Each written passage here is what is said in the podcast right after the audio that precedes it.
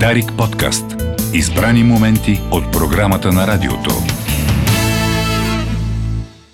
Добро утро и добре дошли на Темс и Антон. Добро честита- утро. Честита пролет. Ами астрономическата, да. За... Другата Вчера. ще я почакаме още малко. За другата ще почакаме малко. Утре пак си честитим, така че утре е 22 март, нали? Официално 22 Официално, март да, да. започва пролета. Да, и Така че може би от утре ще е по-топло. за освежаващи книги, можем да си говорим вече с нашите слушатели, защото тази седмица сме подготвили точно такива, за да не губим никакво време, започвам аз, тъй като това, което ще ви представим днес, скъпи слушатели, е крими с пенсионери, заредено с много хумор. Крими с пенсионери ми звучи като филма с Майкъл Кейн и трите старчетълни, дето бираха банката. Да, или като бесни, как беше преведен на български, бесни страшни пенсии ли беше? Но Е, много не беше ли странно. нещо старчета? Не, не, имаше един, който беше пак криминален екшен и сък- съкръщението беше БСП. Не знам дали... Кораби старчета имаше български филм. Да, да. А, но няма да си говорим за филм, ще си говорим за книга, криминален роман, както вече казахме с пенсионери, които разследват убийства. Става дума за книгата Човекът, който два пъти умря на Ричард Озман. Ричард Озман, скъпи слушатели, Темс, господин Райчев, е а, британски комик и телевизионен водещ, който от две години вече се изявява и като писател. Смея да твърдя, че е успешно, защото той до момента е написал две книги от една поредица. Това е втората. Чел съм ги и двете. А ние първата всъщност я Първата сме я представяхме. представяли и първата книга се казва Криминален клуб четвъртък. Преди няколко месеца мисля, че говорихме за нея. Той продължава тази поредица с същите персонажи. И тук стигаме до момента, в който нали, а, изкача въпроса, защо той ни говори за продължението на книга, която ние може би не сме чели. Спокойно, скъпи слушатели, с моя помощ съвсем спокойно ще можете да, дори ако не ви се хваща първата книга, ще може направо да посегнете към човекът, който два пъти умря. Разбира се, винаги е хубаво човек да започне с криминален клуб четвъртък и да опознае по-добре героите. За какво ставаше дума? Аз започна от тази понеже тази имам. Човекът, който два пъти Ето и това е, това е много логично обяснение, защо човек да започне с втората книга. Затова аз помагам. Обяснявам за какво ставаше дума в криминален клуб четвъртък. Действието там се развива в Купърсчейс, което е селище за възрастни хора, където те спокойно да живеят старините си с а, възможно най-много удобства. И докато повечето възрастни хора там прекарат времето си, гледайки телевизия, а, плетейки, занимавайки се с някакви по-битови неща, има четирима души, които се събират всяка седмица, за да разследват стари убийства и да видят какво може би полицията е пропуснала. Странно е, но ето те струпват там в пенсионерския си клуб, струпват едни папки и започват да преглеждат. Я припомни ми те откъде намират информация за тези убийства. Ами едната, една от тях, Елизабет, е бивш разузнавач и шпионин с много връзки. Така че за нея не е особено голям проблем да им намери такова нещо. И това, това е тяхното судоко, това е тяхната кръстословица. Просто да се ровят из доказателствата, из папките и да, да обсъждат различни теории, понякога абсурдни, понякога не. А, това са едни много, интерес, много разнообразни персонажи. Елизабет, за която вече казахме, е бивш разузнавач. Тя е най-сериозната от всички. Джойс е бивша медицинска сестра. А, Рон е бивш синдик и продължа, продължава да политически най-активен и да се изказва под политически въпроси. И Ибрахим е бивш психотерапевт, който му помага и в комуникацията с а, неговите приятели. Та тези четирима цветни персонажи изведнъж се озовават ситуация, в която те имат възможност да разследват истинско убийство. Защото в първата книга собственика на Купърчейс бива убит. И тъй като полицайите са постоянно около тях, разследват какъв е бил бизнеса му, какво се е случвало там, те се оказват въвлечени в разследването и заедно с двама полицаи, Дона и Крис, се впускат в разкриване на, на извършителя и защо се е стигнало до там.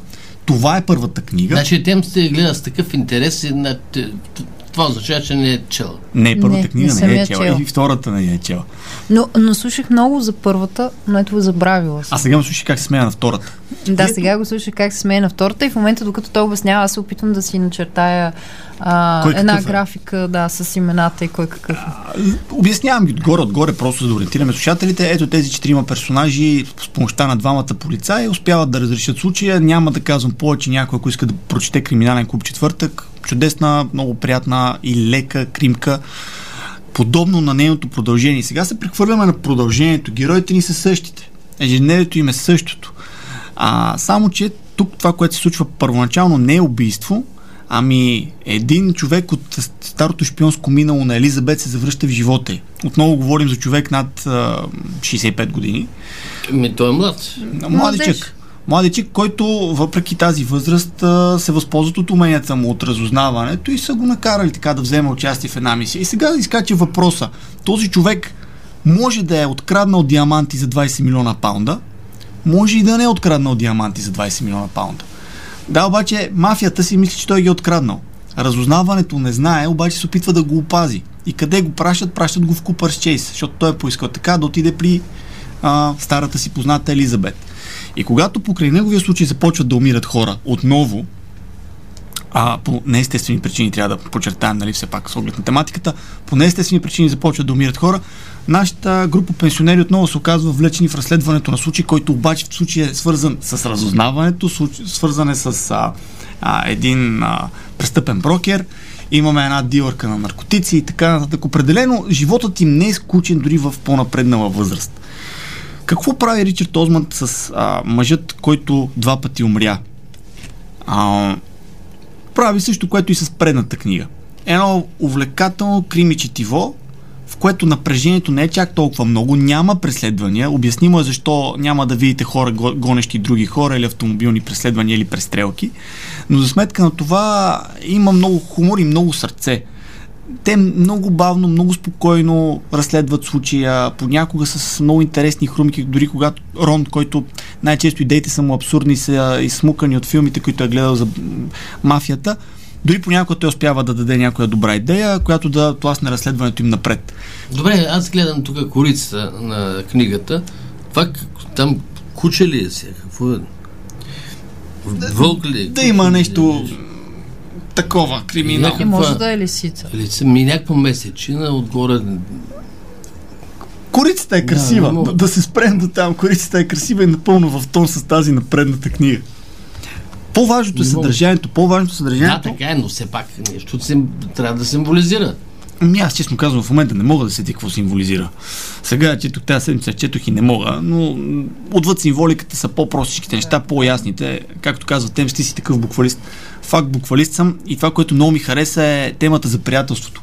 Защото а, има е темата за самотата, и то не е само при тези възрастни хора, а при, и дори при младите полицайки, с която те работят. Дона живее един откъснат живот от, от всички, безцелен, около нея хората се обвързват, приятелка е с хора на понад 70 години, както казва Ибрахим. Един от тях казва, бе, не е лошо това, но трябва да си мериш по- по-млади приятели от нас. Същевременно, м- самите възрастни хора осъзнават, пенсионерите, които разследват тези случаи, колко е важно приятелството и колко ценни са тези хора, кои, с които са обградени. Елизабет, която е винаги била сурова шпионка през целия си живот и се е доказвала, а, в на едно място осъзнава, че е приятел с останалите, защото нито един от тях не я взима на сериозно. И тя цял живот е имала нужда някой да не я взима на сериозно, за да се чувства тя комфортно. Да не, се, да не е нужно да играе роля, да не е нужно да се напъва и така нататък. Това е една много хубава тема, която. Тъжно ли стана? Не е нужно Те, да става тъжно. Пред самотата всички сме равни.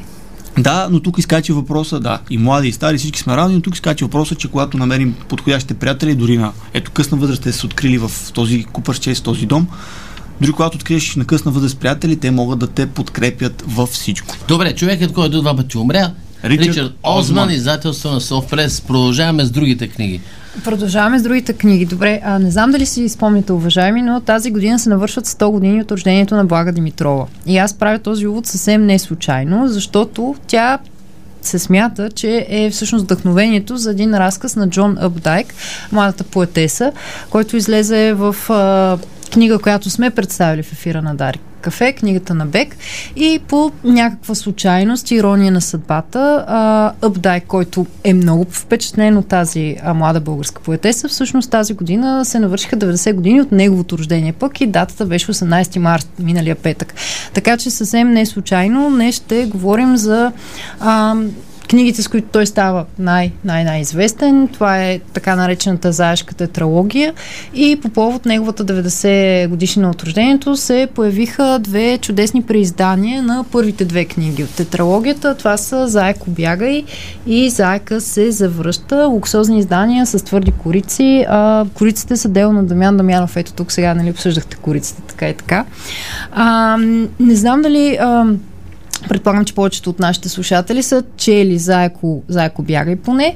Аз също открих, когато се появиха тези две книги на пазара миналата седмица, че всъщност съм чела Заеко бягай, но Зайка се завръща, ми е обягнал и не съм стигнала до нея, така че това признание ми дава повод отново да потъна в света на един много, много, много а, колоритен герой, какъвто е Хари Енгстръм с, с прякор Зайка. Той е 26 годишна бивша баскетболна звезда, която е попаднала в а, коловозите на обикновения живот. Той работи като търговец, неговото дете е на път, в брак, в който той не е особено щастлив с Джанис и живота му ам, изглежда абсолютно нормално, но в крайна сметка той не е доволен от място, на което се намира в момента от своя живот.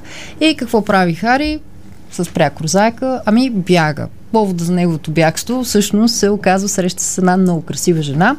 А, Рут, която, освен че е много красива, все пак има своите прегрешения и най-голямото й прегрешение не е това, че работи като проститутка, ами всъщност, че а, тя има чувства към най-големия враг на Хари от гимназията.